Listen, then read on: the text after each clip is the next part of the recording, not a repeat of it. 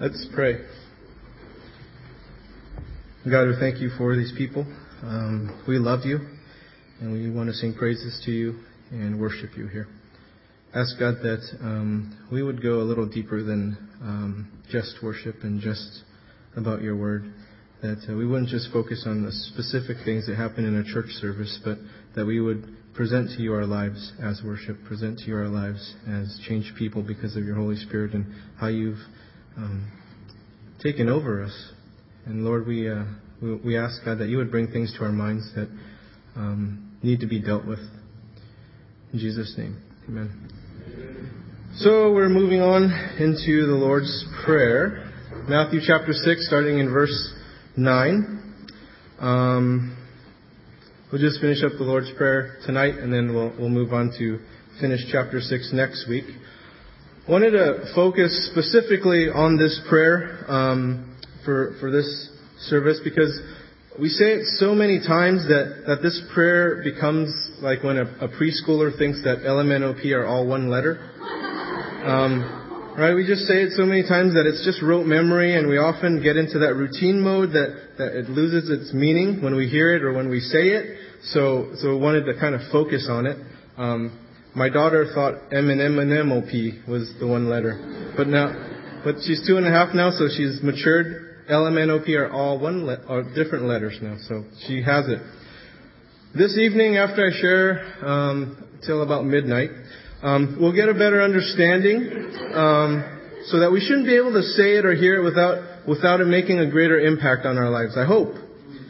And my prayer uh, this evening is that this model prayer that Jesus has laid out for us will actually mean more to us after we study it a, little bit. That it won't that won't be just something that we say that's just kind of dull and black and white, um, bland, out of simple memorization, but that it, it's a prayer that's actually full of color, living color, and, and, and it's dynamic, and it's out of a desire to be in tune with the Lord's heart.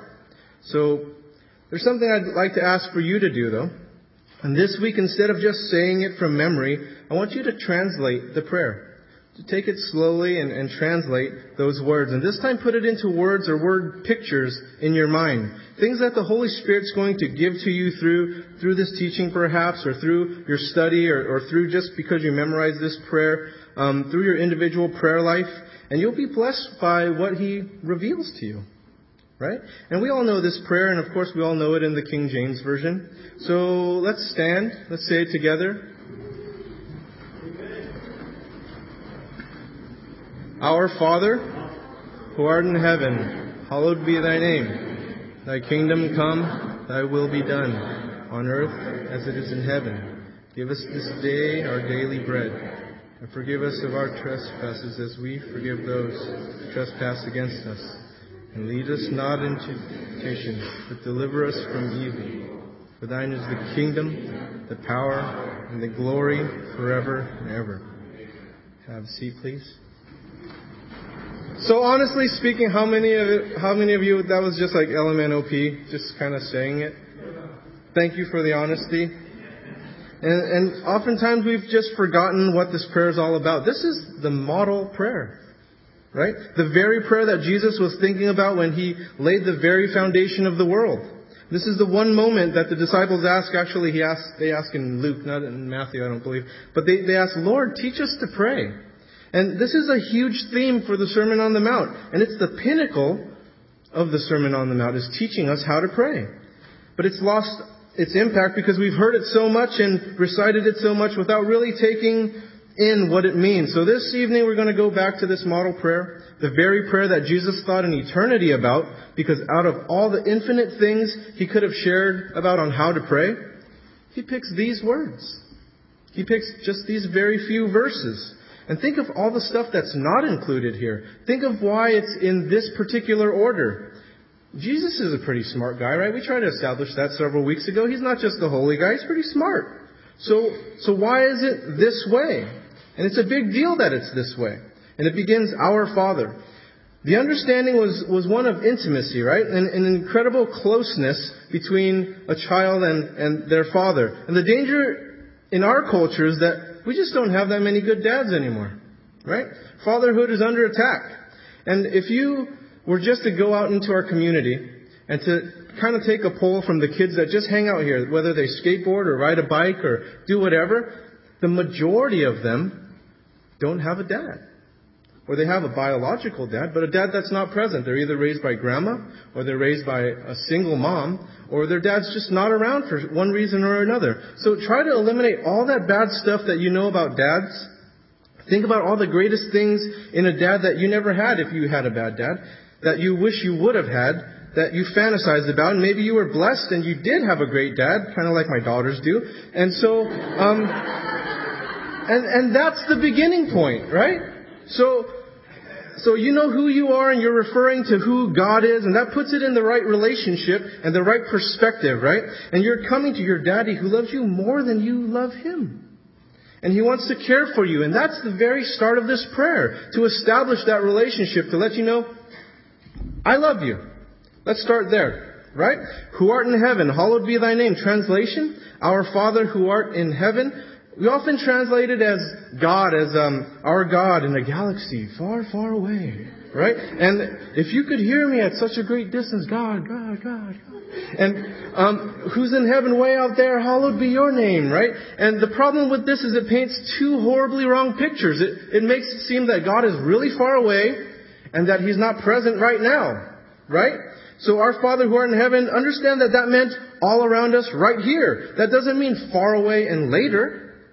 That means right here, right now. This is throughout the Old Testament and New Testament. And look at Genesis. In the beginning, God created the heavens. It was plural, right?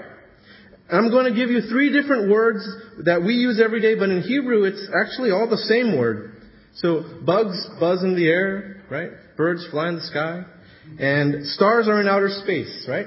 Air, sky, universe, cosmos, outer space, they're all the same word in Hebrew. Heaven. So this is heaven. I'm waving my arms in heaven. When you're in my presence, you're in heaven.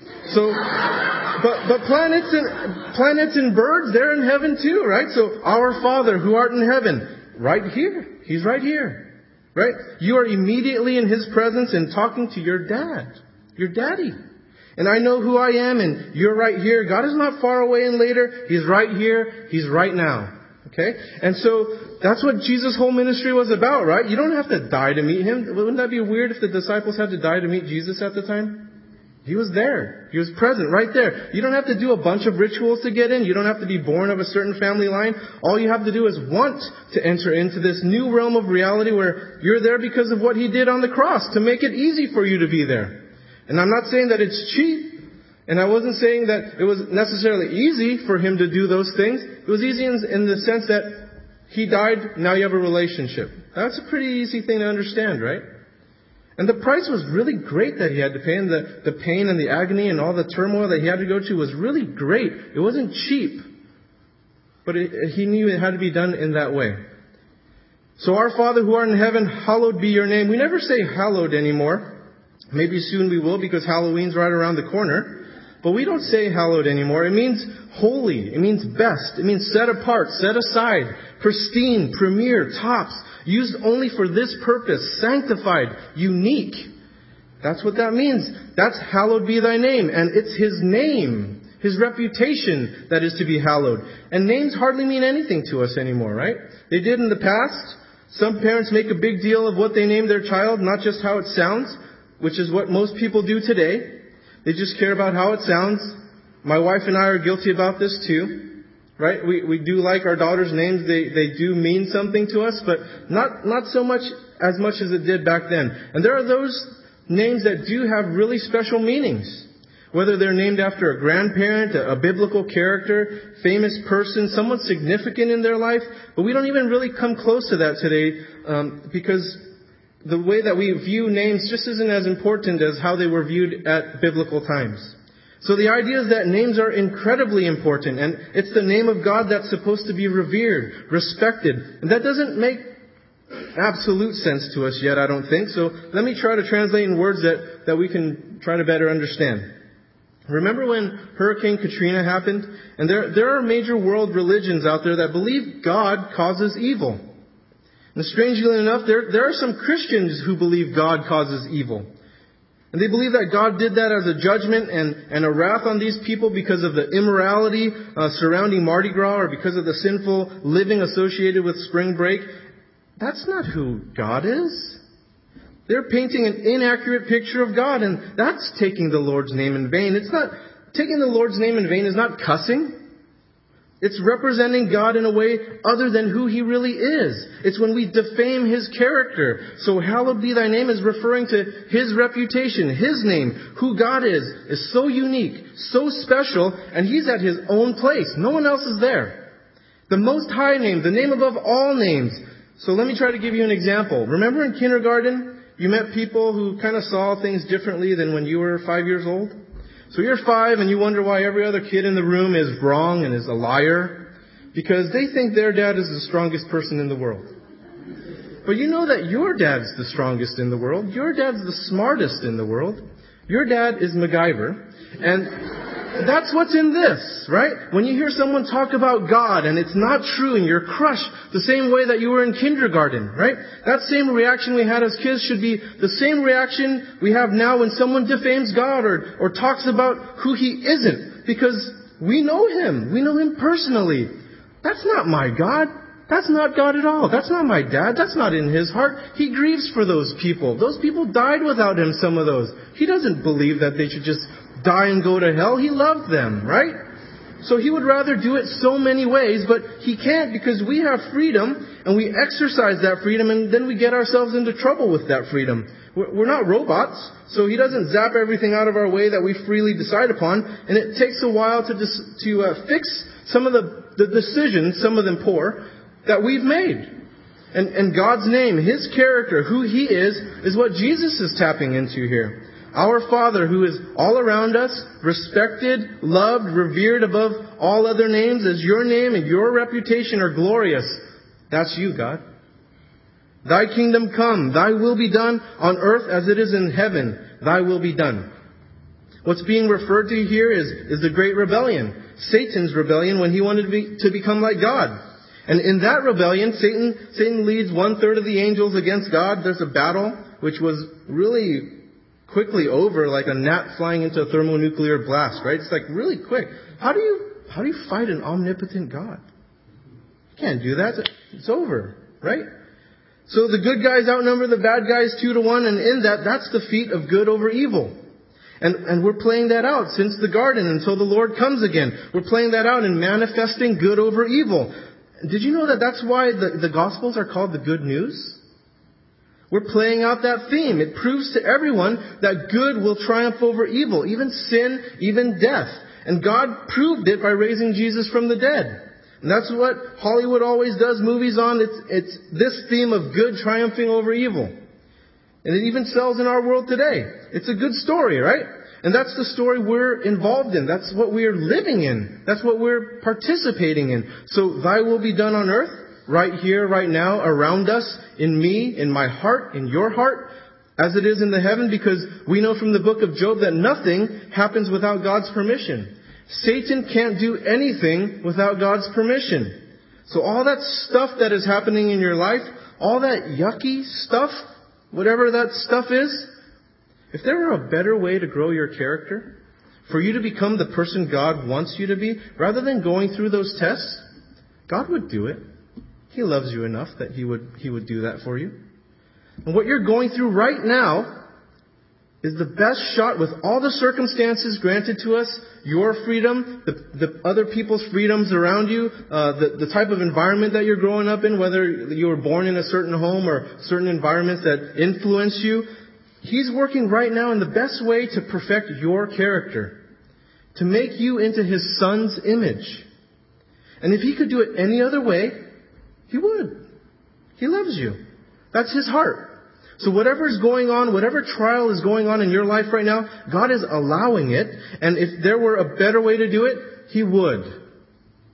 He was, He has really good things planned for you that, that will be a result of whatever things you're going through right now. Even though they may seem really bad. But He's cheering for you to go win through that stuff. Your will be done on earth as it is in heaven. This is, this is a huge thing here. Give us this day our daily bread. What is he talking about? See, the nation of Israel is wandering after they escape bondage from Egypt, right? And, and then they start complaining like children, right? Are we there yet? How close are we? I'm hungry. I have to go to the bathroom. Right? I want meat. I want bread, right? How much longer? I just came back from vacation with my kids, so I totally understand what this means. I'm referring to Exodus 16. It's the story about manna. So you got got a three seconds to turn there. So so God sends quail. God sends manna. The story of manna is really fascinating. And, and, and that is the background of what Jesus is talking about here. Exodus 16, verse 13. So it came about at evening that the quails came up and covered the camp. And in the morning there was a layer of dew around the camp. When the layer of dew evaporated, behold, on the surface of the wilderness there was a fine flake-like thing, fine as the frost on the ground. When the sons of Israel saw it, they said to one another, What is it? For they did not know what it was. And Moses said to them, It's the bread which the Lord has given you to eat. This is what the Lord has commanded. Gather of it every man as much as he should eat. You should take an omer, like a quart of it or a gallon of it, a piece according to the number of persons each of you has in his tent. And the sons of Israel did so, and some gathered much and some little. When they measured it with an omer, he, he who had gathered much had no excess, and he who had gathered little had no lack. Every man gathered as much as he should eat. And Moses said to them, Let no man leave any of it until morning. But they did not listen to Moses. Really big surprise. I thought they always listened to Moses. And some left part of it until morning, and it bred worms, and it became foul. And Moses was angry with them. And this is the key point.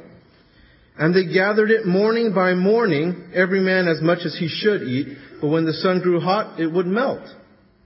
It's okay. This is what's going on here. They're, they're wandering around, they're whining, they're, they're hungry, they're complaining, and God says, alright, here's quail. And in the morning there's stuff on the ground. Every morning God says He will send it to them. What is it? That's exactly what it's called, right? That's what it's called. What is it? What is it is its name. Okay, so now we have different names for it, like manicotti, or banana splits, or cinnamon rolls, or something like that. Macaroni and cheese. So manna, manna means what is it, right? So, so when people cook something and I'm not sure what to call it, I'm just like, oh, Mrs. Jones, you you've really outdone yourself with dinner tonight. That's the greatest manna I've ever had. And, and so, so God tells them to grab what is it every morning, right? And, and the core to this teaching is trusting God to provide. And we know you promised us food and, and that we have it now, but, but we don't know if you're going to provide it tomorrow for us, God. So we're gonna, we're gonna make sure we're taking destiny into our own hands, that we're gonna plan for our future and store it up for ourselves. And every single week the temptation comes by, right? You know why? Because every single week there's a Sabbath. And, and on Friday they get twice as much. What is it? Because there's no new manna provided on Saturday since it's the Sabbath. So every Friday comes around and, and they get twice that amount. So then they're confronted with, hey, why don't we just do that again every day? Why don't we just get double every day? So they get all through the week, double on Friday, none on Saturday, and every week they're tempted to store up again. Right?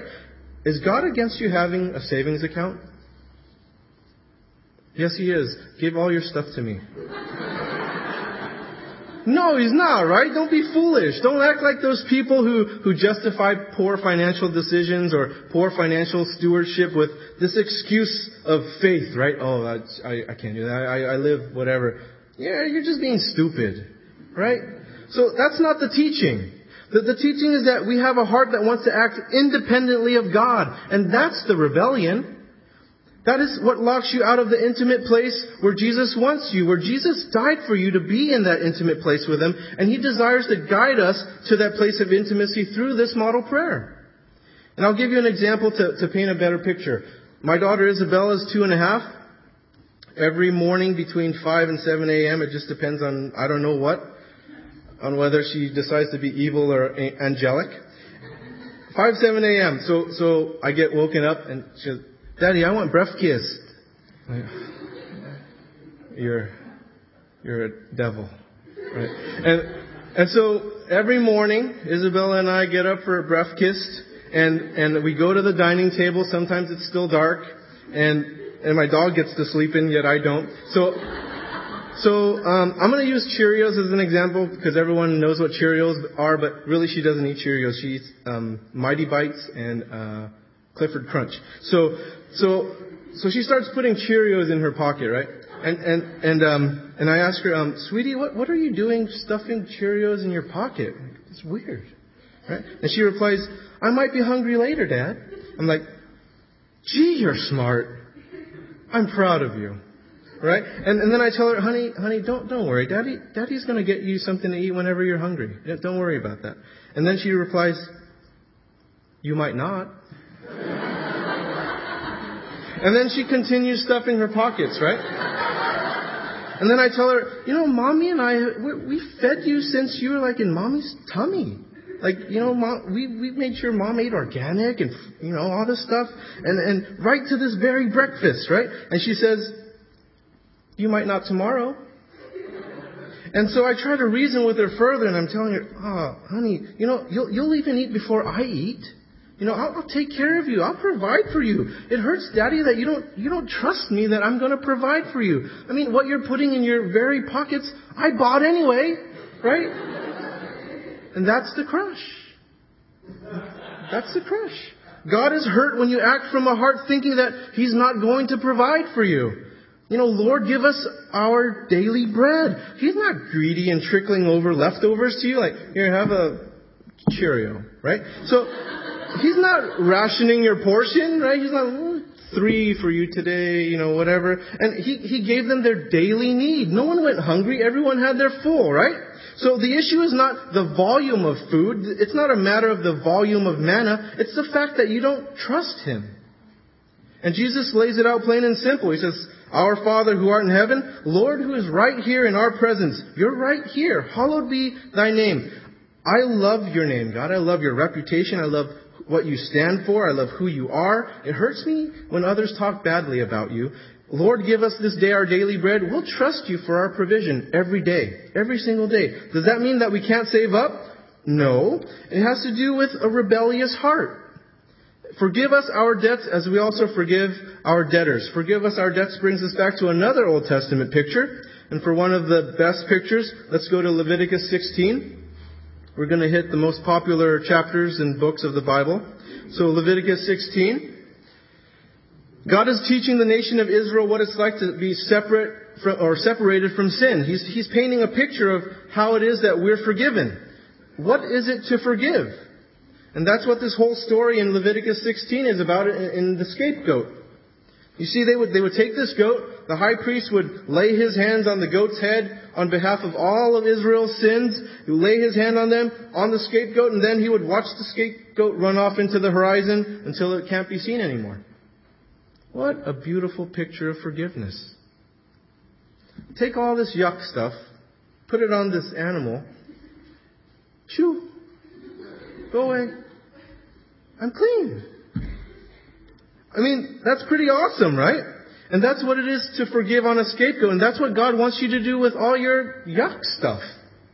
Right? He wants you to place it all on Christ the Lamb of God, letting Him take it all away so that you're separated from that. But you can't get clean without Jesus Christ. And He can't cleanse you unless you willingly allow your sins to be put on Him. How's that going to work? It works by the Holy Spirit bringing things into your mind. He prompts you to deal with issues and invites you to work through those things with Him. He's going to bring things up to you that, that convict you. And it's up to you to acknowledge those things and confess that He's right. Acknowledge that He's right. And lay those sins on the Lamb of God who takes away the sins of the world. And He will take your sins away. And then, then we will be separated from those things. And that's when we're forgiven. And some of you may think, God can't forgive the things that I've done. It's just too bad.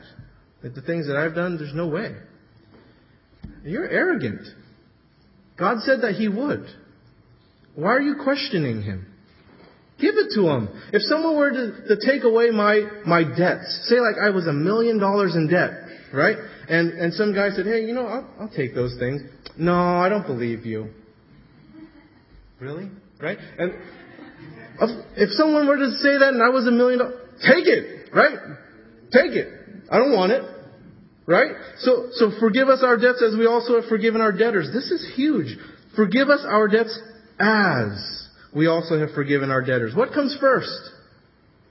Do you get forgiven and then as a response you forgive others? Or do you forgive others first and then God forgives you? Just neither, right? It says as, meaning simultaneously or at the same moment. You do this as God does this. They go together.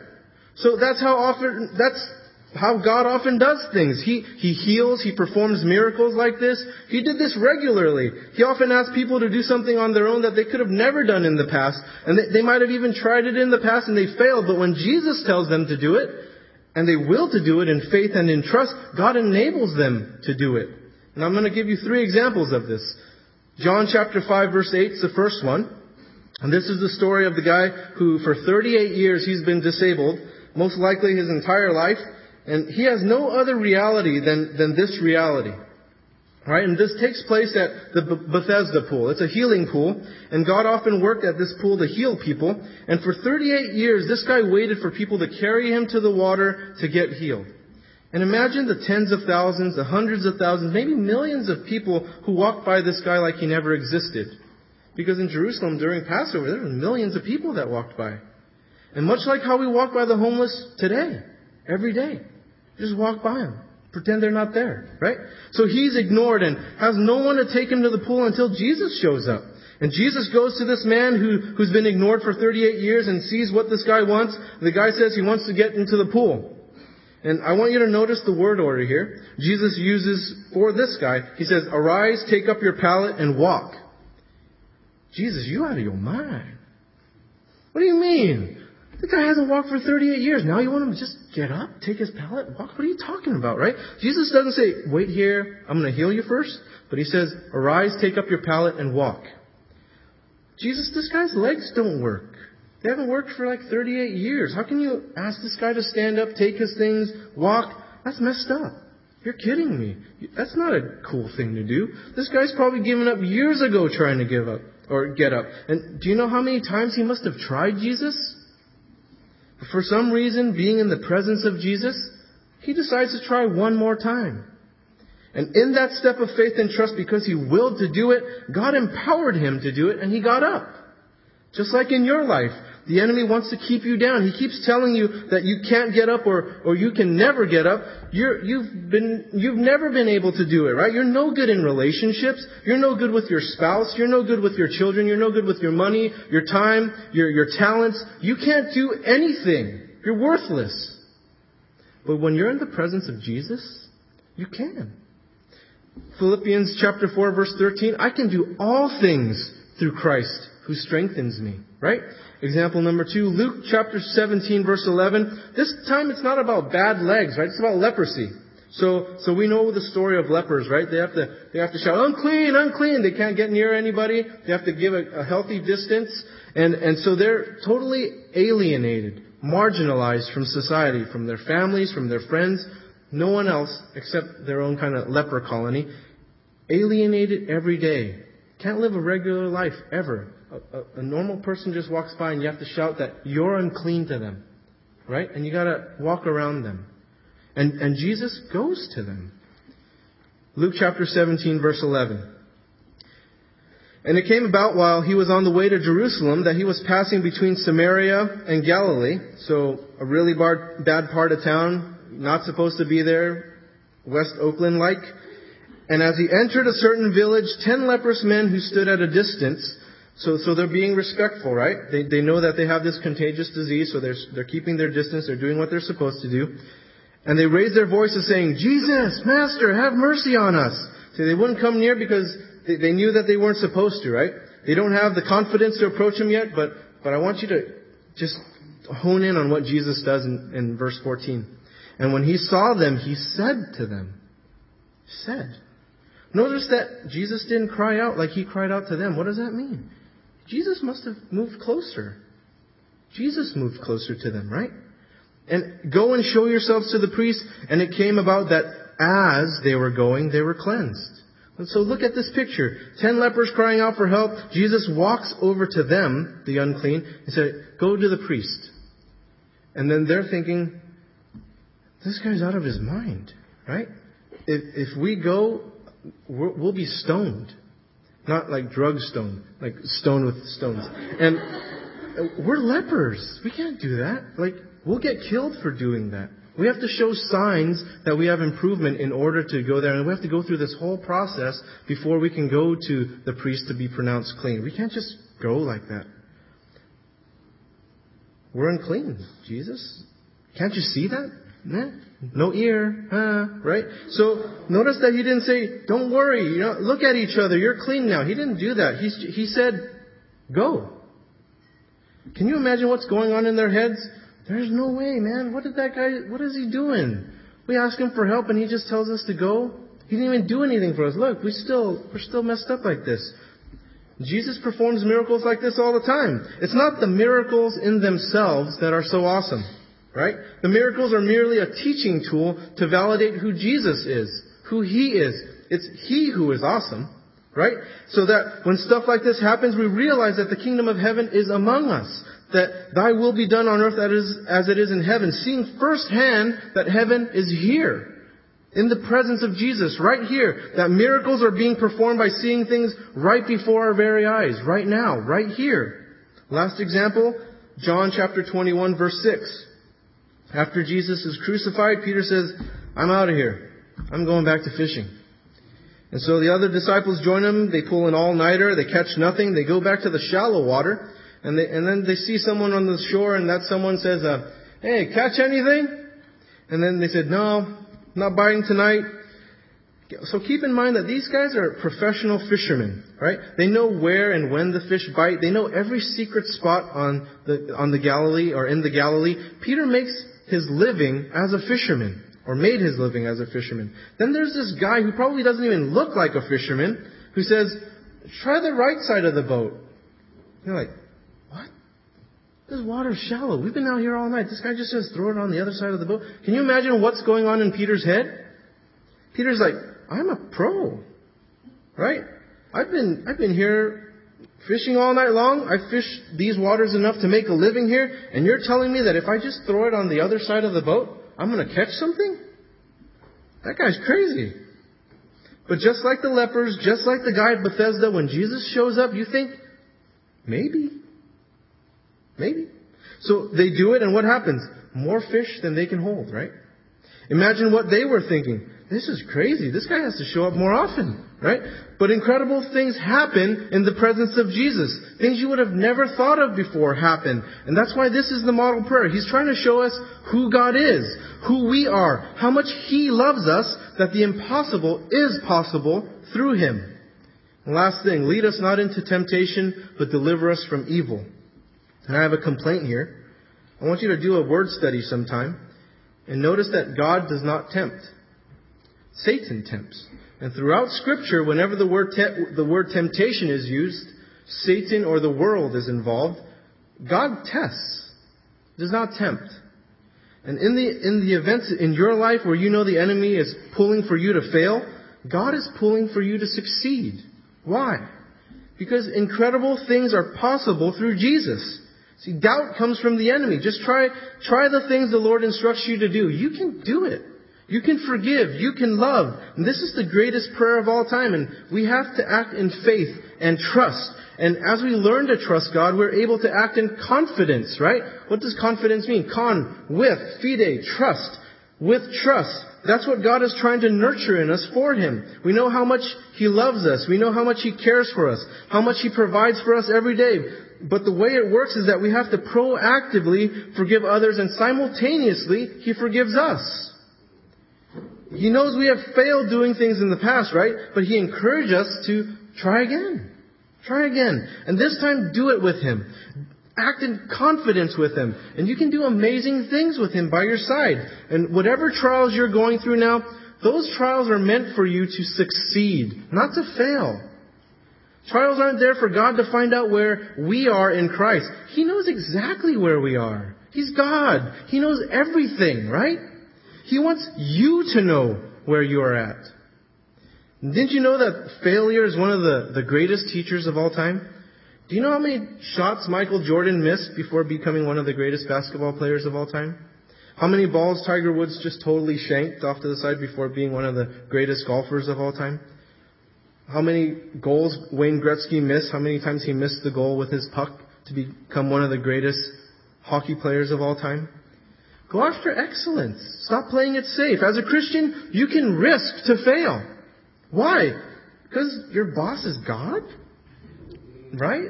You can't fail. Right? Whatever he wants, he can change whatever that circumstance is. And don't you know God is on your side? He's cheering for you to win. Philippians 4, chapter 4, verse 13. You can do all things through him who strengthens you. You can forgive the unforgivable, love the unlovable, serve the undeserving, help the helpless. You can do all those things because God is on your side. And this is an incredible prayer. You'll think about um, Cheerios in your pockets and heaven not being a galaxy far, far away that's right here and right now. You'll stop thinking that God is acting in your life as some sort of like magic trick and real, realize that you have to choose to act in confidence and in that He will empower you as simultaneously, right? And that's why it ends with, Thine is the kingdom and the power and the glory forever. And this wraps up the prayer. And the model prayer is a prayer that I hope you look into more than just memorized prayer. Now this week, be faithful every time you hear from Him, and, and, I'd like you to pray that the Lord will show you how to translate this model prayer, put your own words into it, and trust the Holy Spirit to guide you.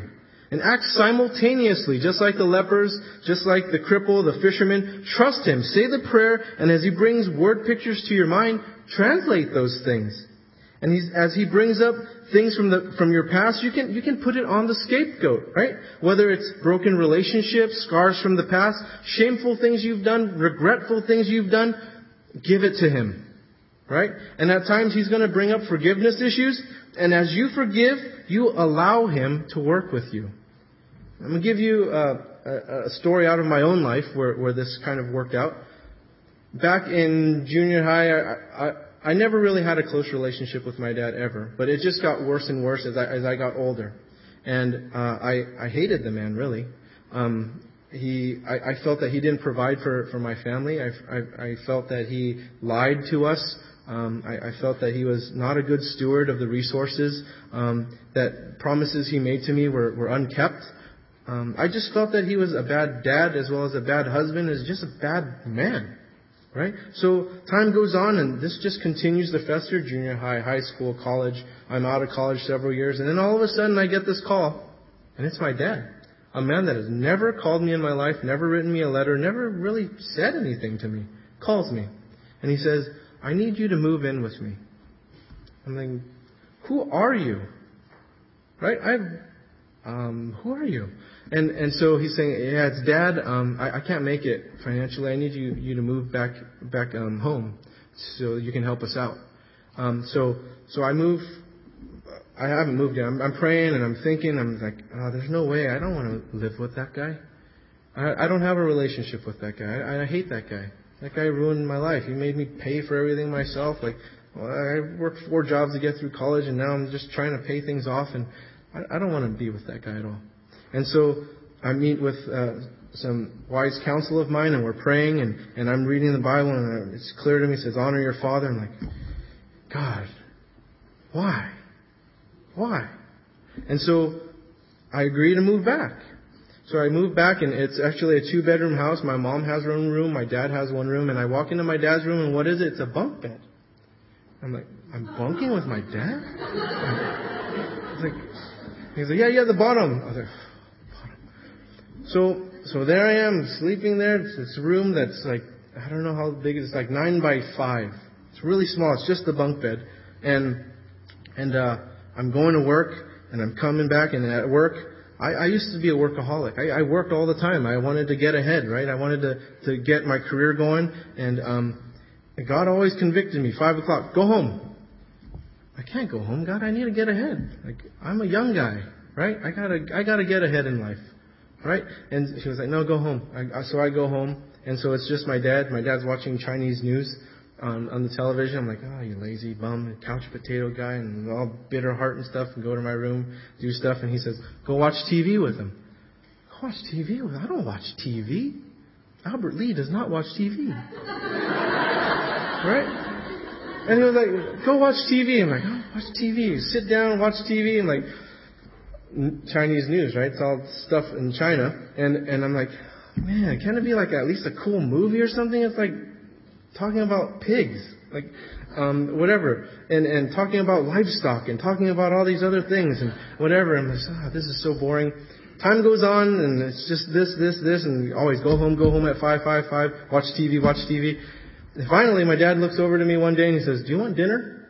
I'm like, you're making me dinner? Okay, I'll have dinner. And so we're having dinner together now. Now I come back home at five. Uh, actually, I don't come home five. I leave at five since I'm in LA, LA traffic. I'm home at around 11. So, um, so we're, we're, we're eating now and we're eating and, and, and watching TV, eating, watching TV. And then eventually it turns into commercial breaks that we start talking. Like, whoa, this guy, um, actually is pretty cool. And he starts telling me about the past and why um, things happened with him and my mom and how he how he tried different things and all this stuff. And it totally gave me a different light on my dad. And um, and then I, my heart started softening, and I started praying for the guy, and, and started trying to understand what he was going through. And um, God totally changed my heart towards him. And right now, he's one of the better friends in my life. We we travel together. Um, he he tells my daughters that he loves them. He doesn't tell me that, but he tells them that, and that's just, that's glorious. He's never told anybody that he's loved them. Not even my mom or my sister, nobody. But he tells my daughters. In fact, he says, I love, well, this is the closest that he's gotten to telling me that he loves me. I love your daughters more than you. So that's the closest that he's gotten. So, that's the closest that he's gotten. I'll accept it. I accept, right? So, um, and so now we have this great relationship, but it wasn't until I think God was waiting for that moment to bless. It's like this is damming things up. You know, if you do this simultaneous as thing right here, it's going to open, and it did. It totally changed my life in terms of relationships, in terms of um, uh, finances, in terms of uh, ministry, everything opened up. And, and I'm not saying that um, as you guys do these things that, that, oh, the floodgates of blessings are going to open up. God, I think God is more complex in that He has more individualized plans and things like that. I'm just saying for me, in my thing, that as I did these things, that as I forgave my dad, I think that God just really opened my life up. And it, and it was just like, oh, this is Christianity. This is great. Right? I didn't have that, I didn't harbor that bitterness thing against him anymore. I didn't, I didn't have this me against you mentality to prove like, I'm gonna be better than you. I'm gonna be a better dad than you. I'm gonna be a better husband than you. It's not that way at all. Now it's more like, hey, you know what? If I don't have a good relationship with my dad, I'm probably not gonna have one with my kids. And so I love my dad. I, I, I respect him. I revere him. I, I show him honor. And hopefully my kids see that. And, and hopefully the cycle of, of like respecting and honor is, is reflected in our family. And then we can move forward with that. And not this like, uh, friction, uh, I'm better than you, right? So, so that's how that worked for me in my life. And, I, and I'm going to close in prayer and translate it, hopefully modeling for you what I'd like you to do this week as the Holy Spirit works with you this week. Jesus' prayer is is the perfect prayer. Each one of these aspects covers exactly what you need. Just like manna, what is it? What is it, right? He knows exactly what you need. He knows exactly what the manna is with you, right? What's the manna with you, right? He knows. He knows. And he's gonna, he's gonna provide for that. He's gonna, he's gonna provide for that very situation. Whether spiritually, physically, he's gonna provide for that, right? So let's pray. Lord, I pray that you would advance your kingdom here um, in these people. Thank you for leaving us this model prayer and how life changing it really is. Dear Father, who is always near us, surrounding us, filling this room with your presence, may your name, may your reputation, may your character, may your integrity be above all others. May your name be treasured and loved by all people. May your rule be completed in us as it is in the heavens, like in the angelic realm, where nothing happens without your permission. Lord, we see your kingdom all around us. May your rule begin in our hearts. We want your rule to be here on earth as it is in our hearts and, and in the heavens. Lord, you know the things that we need today. Help us against that temptation the enemy would send to us, the temptation of stuffing our pockets with Cheerios. And Lord, we trust you. We allow you to uh, work in our lives, and we choose to allow you to provide for our provision every day. Lord, forgive us of any sins that you bring to our attention, which enables you to forgive us as we forgive others who have wronged us. We understand how that works together. We are forgiven as we forgive. And bring to our minds those things we need to scapegoat, the things we need to let go of, and place them on Christ, who separates us from our sins. Lord, deliver us from our trials. We will fail without you.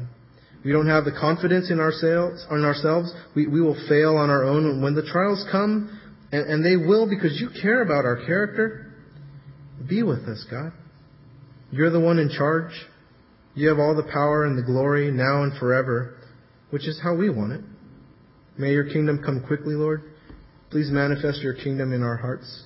In Jesus' precious name. Amen.